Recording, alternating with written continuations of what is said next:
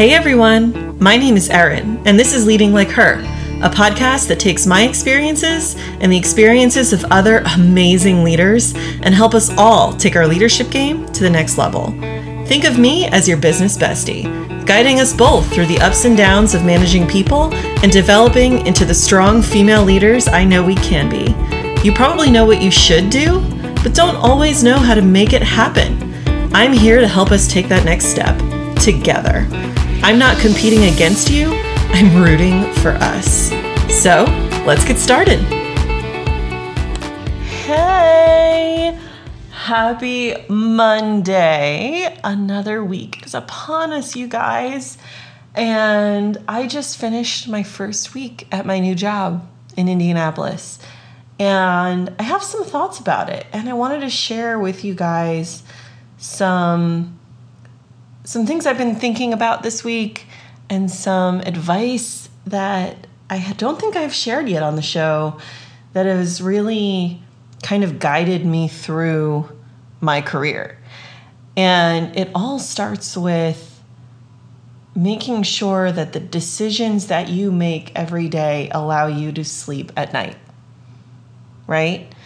Um, I came into this new facility I have this brand new team, I have a lot going on. And just like in any of my other positions, I have to make a lot of decisions every day. And if you run your own business, if you're a leader in your community, in your workplace, you're going to be making decisions every single day staffing decisions, productivity decisions, lunch decisions, right? And so it's really important to maintain your own personal integrity. And we've had some tough, tough years lately, yeah? And through that, there's been companies that have had to make decisions to lay off employees. There have been decisions to shut down entirely. There's been things that it, you know, business leaders have had to do that may people may or may not agree with, right? And I'm part of that. Just like I'm sure many of you guys listening are.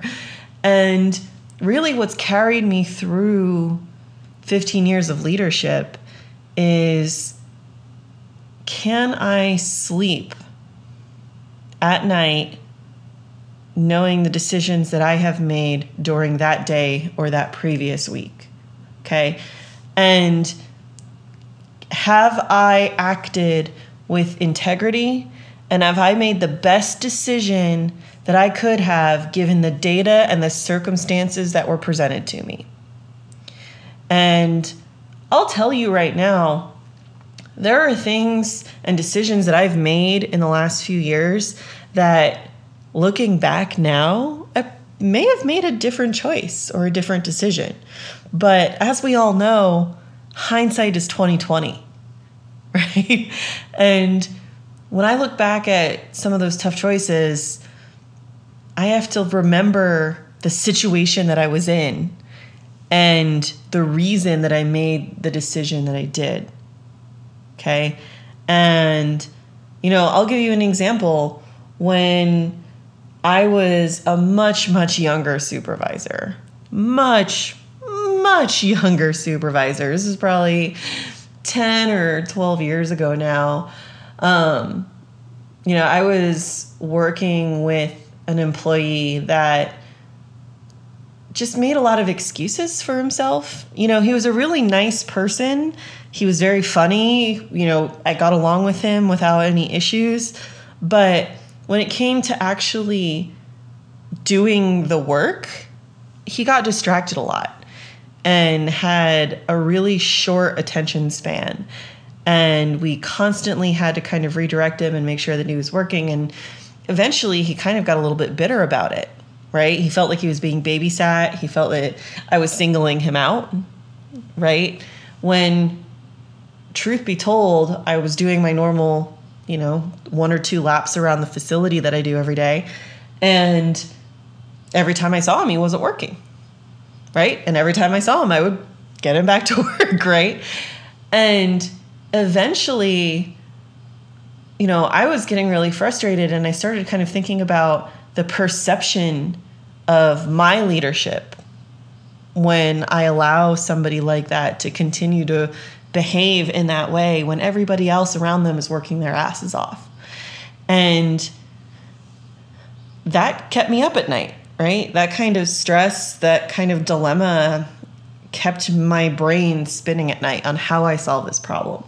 And eventually, we did kind of have to go down this performance route with this employee. I brought him in HR and I said, "Hey, you're you're a great person. You have a great attitude. I really like talking to you, but your productivity isn't where I need it to be. And you're constantly distracted. You're distracting under other employees from working. And there's a time and a place for a really good dad joke, but but one dad joke, right? Not five in a row.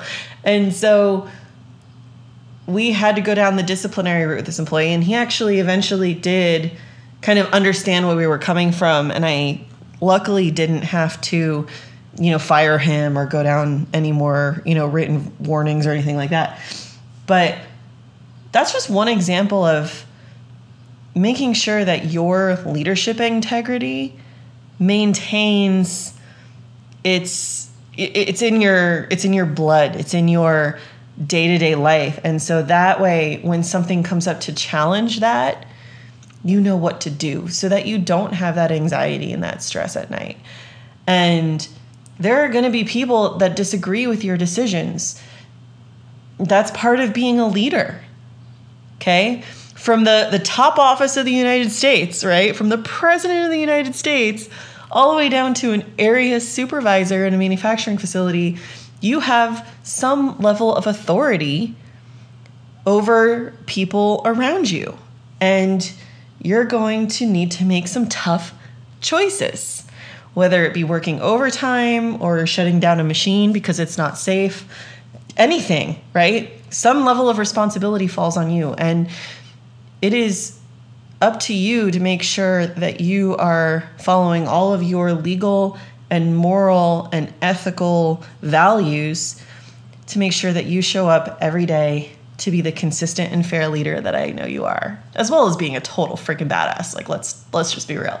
So but it was something that kind of came up while I was meeting my new team this week because this is a brand new set of people and a brand new set of personalities that I need to learn and I need to learn how to communicate with and that I need to learn how to lead.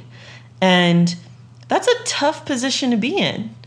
And my integrity is going to be challenged. And my leadership style is going to be challenged. Some some ways in a really positive way, right? So that's that's something I'm look fo- looking forward to, but it's also something I'm a little bit stressed about, right? Um, because I don't I don't want my brain to be constantly going when I try to sleep at night, and it has been every single night this week. My brain is going on how I can get better and how I can make this facility work better and how I can make the employees feel like one cohesive team, right? And those are all great things to be thinking about, but I really encourage you, and I'm taking my own advice tonight, is sometimes you just have to turn off that brain and reset and put on my Calm app. This isn't an ad. Calm, if you want to sponsor me, feel free. But I love the Calm app and I love listening to sleep stories and meditations just to kind of relax and turn my brain off. And that helps so much when you get a good sound sleep and you can come back into work with a clear mind. And it's a lot more difficult to lower your guard and lower your morals when you are well rested and have a clear mind. So, I wanted to share that with you guys this week because I know it's so hard sometimes to be a leader. It is so hard. And unless you actually sit in the chair and you understand the circumstances, it's really easy to question some of the decisions that you make on a day to day basis. And a lot of people will. A lot of people love to armchair quarterback, right? But stand up for yourself. You have a voice, you have a brain, and you know what you're doing And don't let anybody make you feel less than because fuck them. Honestly, fuck them. It, this is one of the coolest things that you can do for yourself is to push yourself and to push your abilities and your skills and build a community and a team around yourself that supports you and each other. And it is so, so rewarding when everything clicks. So if you're going through a tough season, if you're having a big adjustment phase like I am right now, know that you're not alone. You're absolutely not alone. And also know that it gets better. And every little choice and decision that you make every single day is leading you to a better season.